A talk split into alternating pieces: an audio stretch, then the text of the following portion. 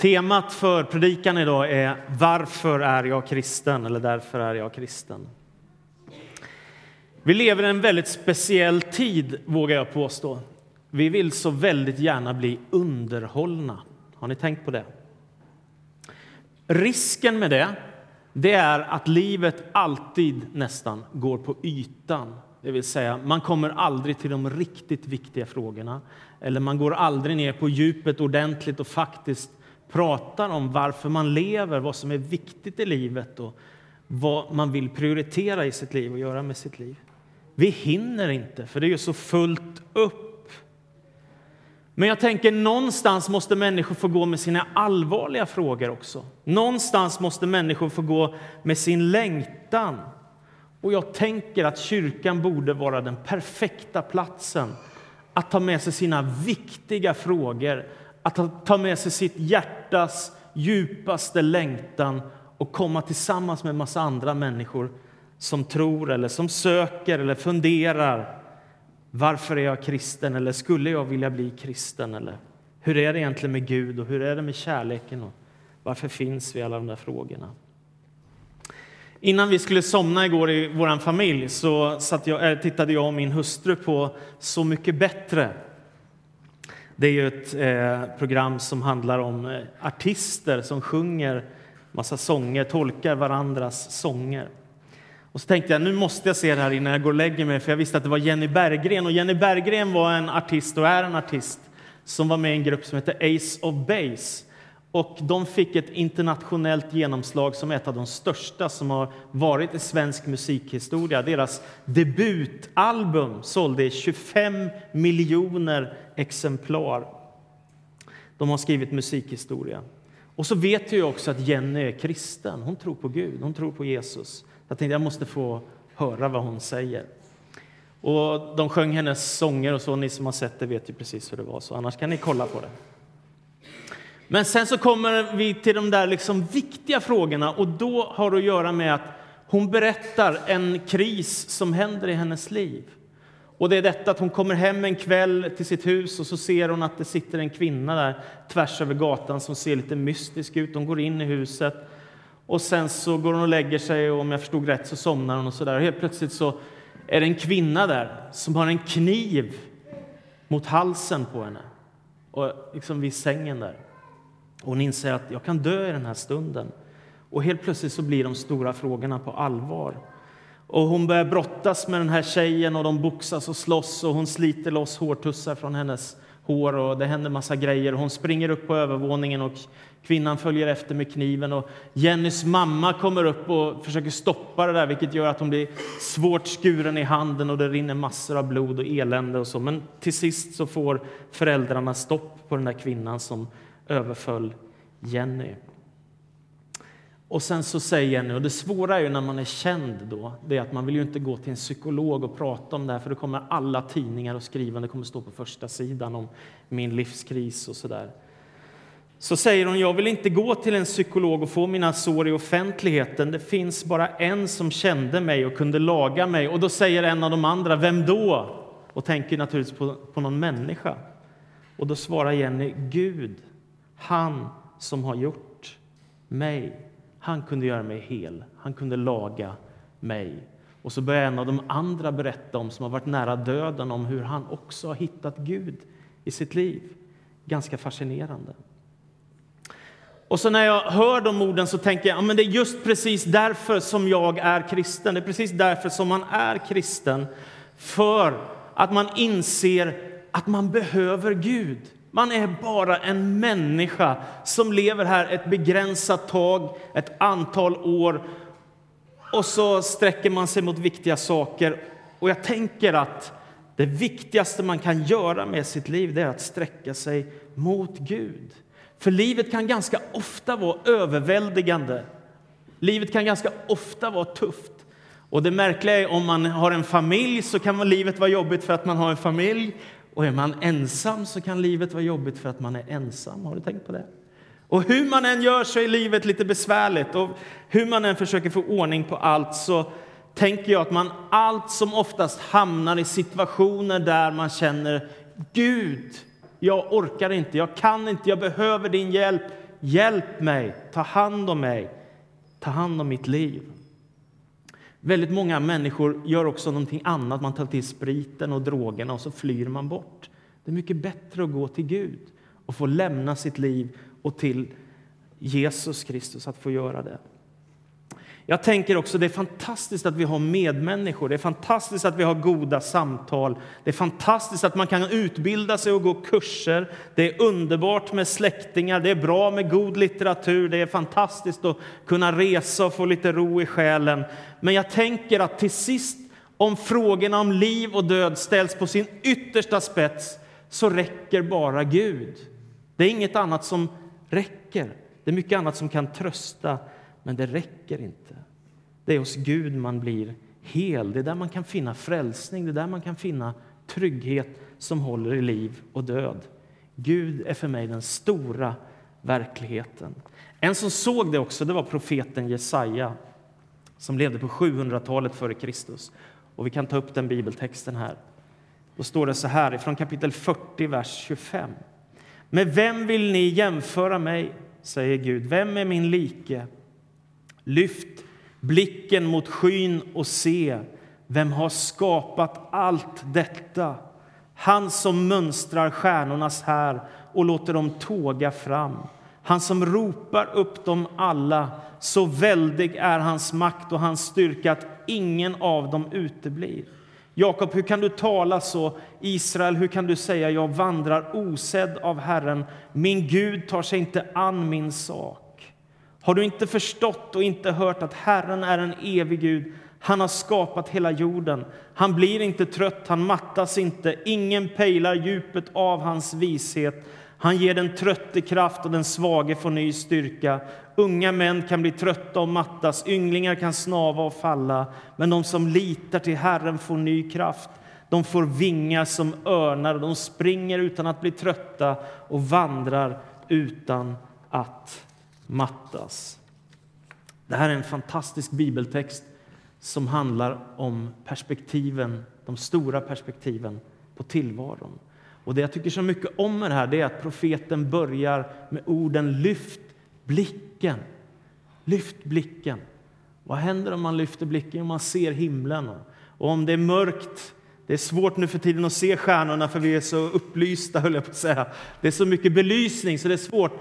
Men om du åker ut på landet så kan du se stjärnorna och tänka på Wow, vilken miljö jag är i, vilken värld jag finns i. Här är Gud och han ligger bakom allt detta fantastiska. Lyft blicken och se han som har skapat allt detta.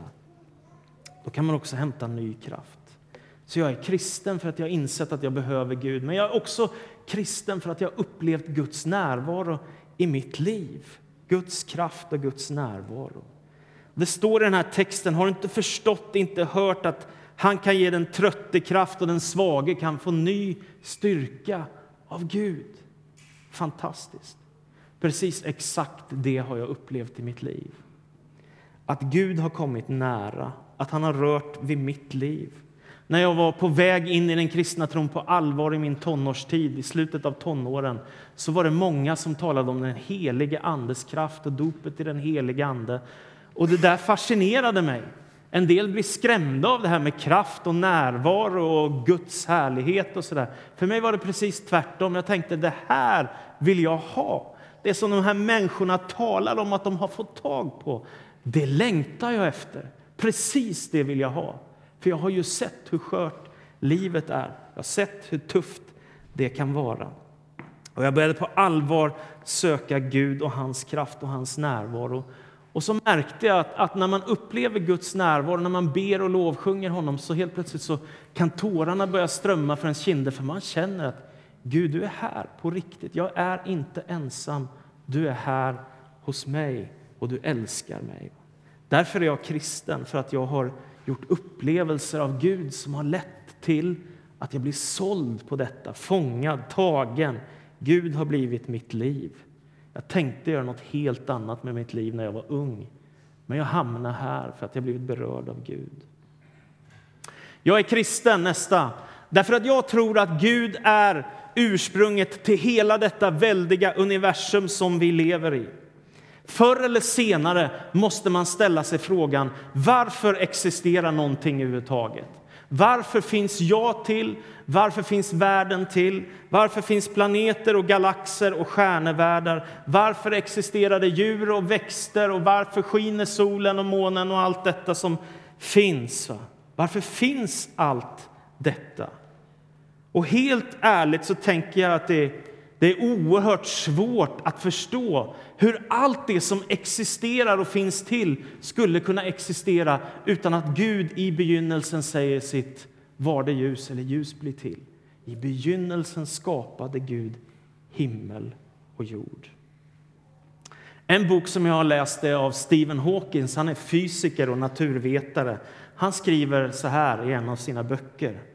Om universums täthet hade varit en miljondels miljondels större eller mindre än vad fallet är så hade universum antingen kollapsat inom tio år eller förblivit helt tomt. Lyssna. Blott 0,000000000000001 procent långsammare utvidgningstakt hade inte fungerat och vi hade inte idag haft något universum. Är ni med? Alltså det är så finjusterat, så precis exakt för att vi ska existera här. Eller ta bara temperaturen vi har på det här jordklotet. Tänk om det skulle vara 100 minus. Vi skulle inte fixa det, eller hur? Alltså graderna funkar för människor att existera. Det, det, är fascinerande. Lyft blicken mot, mot skyn och se vem har skapat allt detta. Bibeln börjar inte med massa förklaringar utan den börjar bara rakt upp och ner med i begynnelsen skapade Gud himmel och jord och allt har sitt ursprung i Gud. Det är fascinerande. Sen har vi inte långa naturvetenskapliga förklaringar i Bibeln på hur allt har gått till och hur lång tid det har gått till. Det är ingen viktig fråga i Bibeln. Utan den viktiga frågan det är varför vi finns, att Gud har skapat oss och att vi finns här för att sjunga till hans ära och tillbe honom. Så skapelseberättelsen slutar med att man ska fira sabbat och vara inför Guds ansikte i hans närvaro och sjunga till hans ära. En dag varje vecka, återkommande, fira sabbat. Det finns i skapelseberättelsen. Jag tror att jag bara var någonstans fem, sex, sju år när jag var i Stockholms skärgård hos min farbror och faster på deras fantastiskt vackra landställe och de hade tomt ner mot havet. Och jag, satt, jag älskade att springa ner där och satt och dingla med mina små ben. Och så tittade jag ut över havet och så såg jag klipporna långt där borta och så tror jag att det är där någonstans, första gången i mitt liv, som jag anar att Gud finns. Alltså redan som barn så jag liksom anar att det här kan inte ha kommit till av sig själv. Det här kan inte bara vara en slump, att jag sitter här, att jag kan titta med mina ögon och se allt det oändligt vackra som finns framför mig. Det måste vara Gud. Så började det i mitt liv ganska tidigt. Det överväldigade, överväldigade mig redan som barn. Så jag tror att jag har haft någon slags öppning mot Gud och Jesus redan som liten. Och ändå så är det något beslut man måste fatta. Att jag vill ha med Gud att göra, jag vill ha med Jesus att göra. Den stora verkligheten. Nästa. Jag är kristen också för att det ger mitt liv en djupare mening och det öppnar dörren till en större värld. En del människor tycker jag får för sig att den här boken och tron på Gud förminskar människan och gör livet religiöst inbundet, inkrökt och tråkigt. Och för mig är det precis tvärtom. När jag kommer till den här boken så tänker jag ja, men det är inte bara jag och min familj och några vänner och vi försöker göra något bra med vårt liv så gott vi kan med våra mänskliga resurser. Utan det finns en större verklighet. Det finns en större värld, det finns en Gud som bryr sig, som älskar oss och som har skapat oss och som vill ha gemenskap med oss och som har en tanke och ett syfte med vårt liv.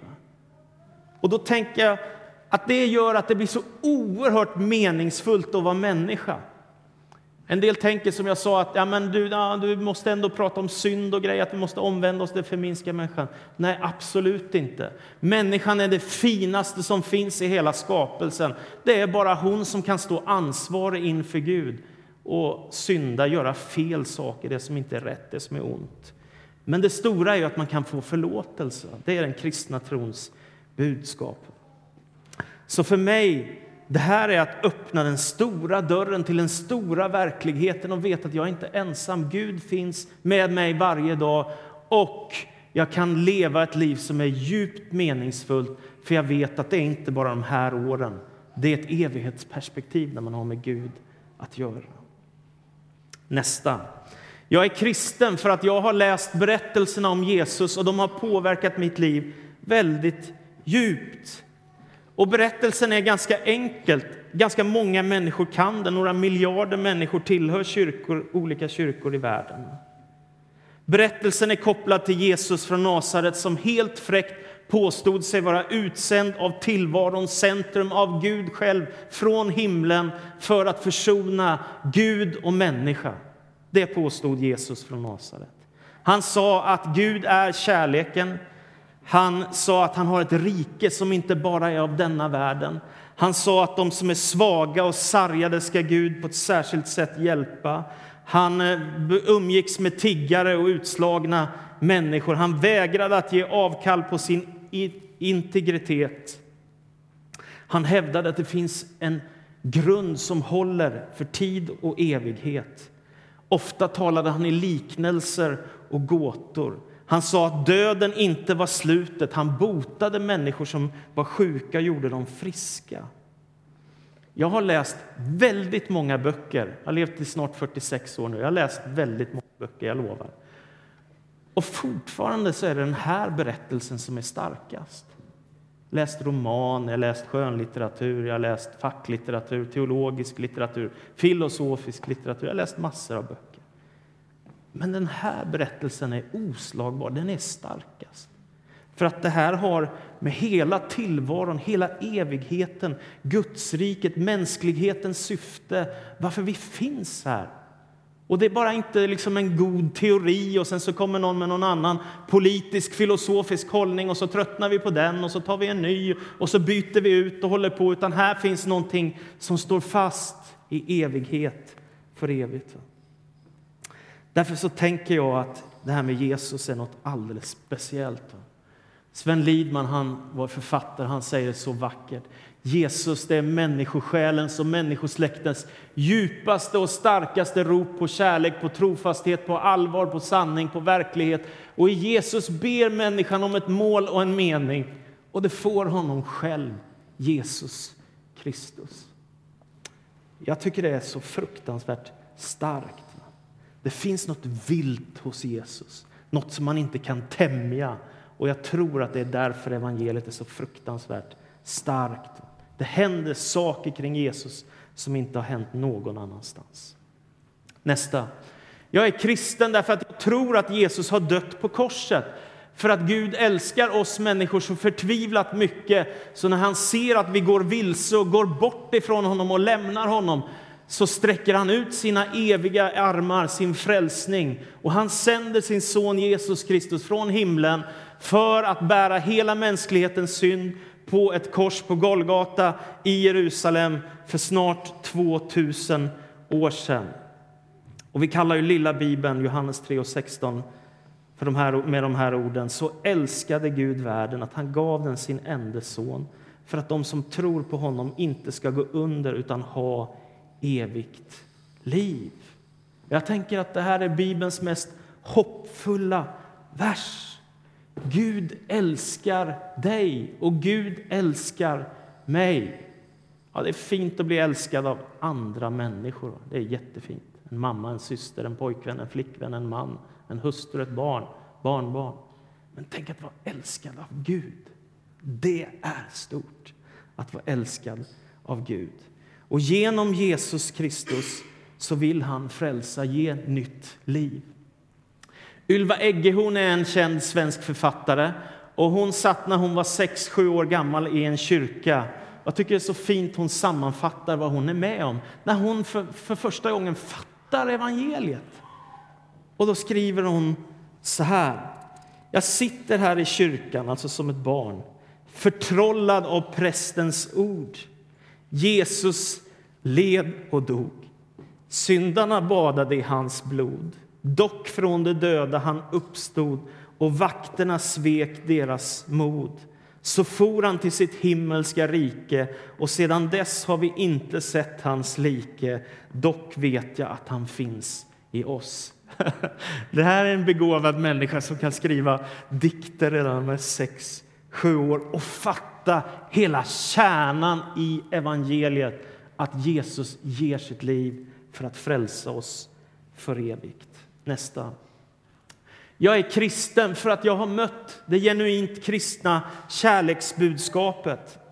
Och som jag sa när jag var i slutet på mina tonår så mötte jag människor som var så enormt passionerade över tron på Jesus Kristus. Jag mötte människor som var så otroligt kärleksfulla och som hade en sån laddning i sitt liv som jag kände det där måste jag bara få tag på.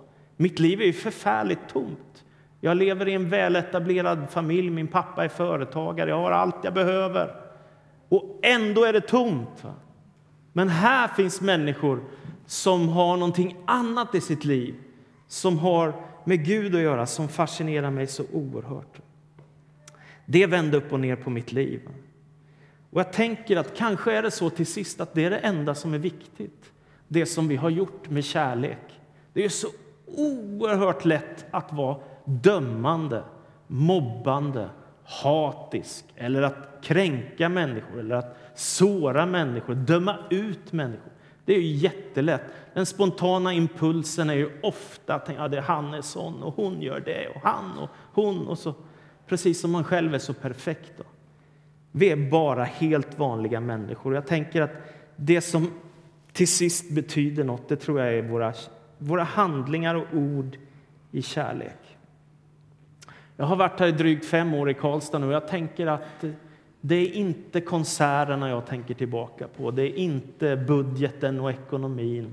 Det är inte alla papper jag har skrivit och det är inte projekten som vi har gjort eller starter av verksamheter. Nej, det är mötet med människor.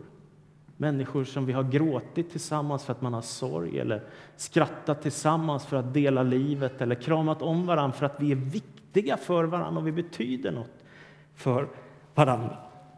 Och vi vill att fler människor ska upptäcka detta. Och Jesus säger vad ni har gjort mot en av dessa mina minsta, det har ni gjort mot mig. Och bara kort, jag går mot avslutningen nu. I onsdags när jag satt här och tänkte här är flyktingar från Irak, Afghanistan och Syrien och alla säger vi har suttit på en båt från Turkiet till Grekland. Det var 50 personer, båten var 8 meter lång. Vi kunde ha gått under och så hör jag samma berättelse från alla de här människorna. Då tänker jag, vilken chans att få visa vad kristen tro verkligen är för människor som har gått igenom fruktansvärda saker som inte någon människa skulle behöva vara med om i detta krigsläge som det är. Fruktansvärda. Vilken chans för oss att visa vad kristen tro verkligen är.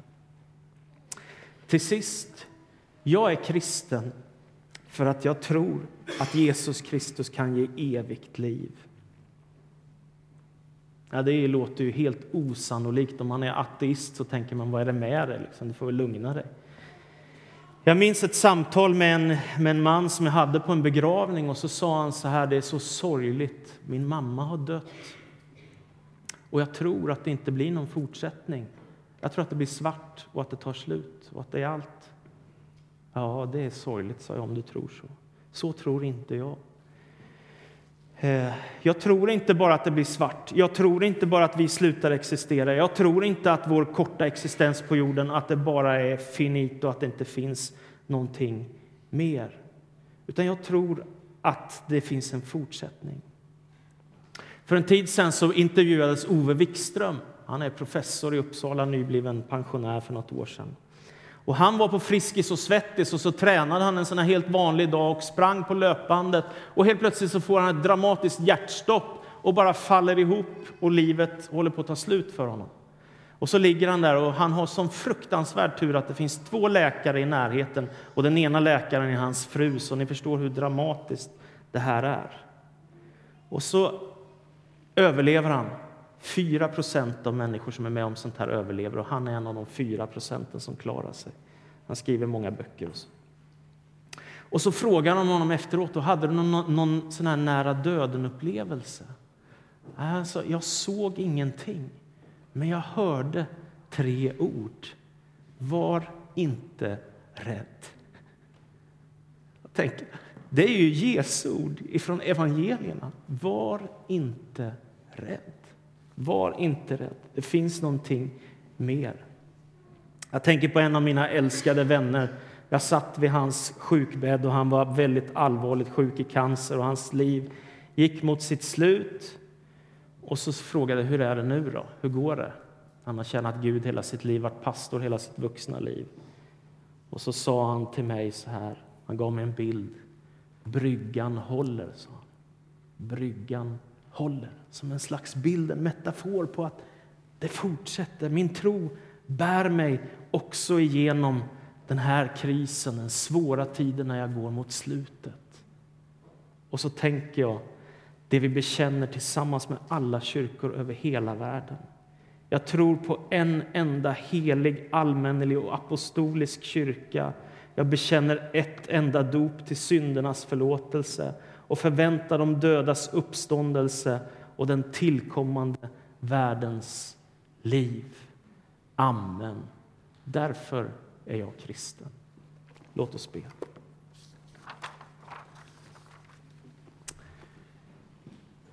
Jesus Kristus, jag ber dig att du skulle komma och röra vid oss nu, Herre, när vi får be om välsignelse över Ellen som är nydöpt och vi ska få välkomna Gian också, här och be om välsignelse över honom och kanske andra människor som också behöver din kraft och din välsignelse.